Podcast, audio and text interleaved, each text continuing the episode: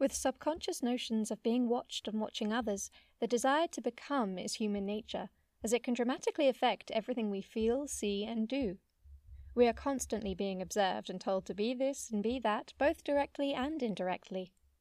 If it is not the government, then it is the media, and if one is not looking at any sort of media, then it is probably the person you live with, or family and friends you have, or maybe even the man next door.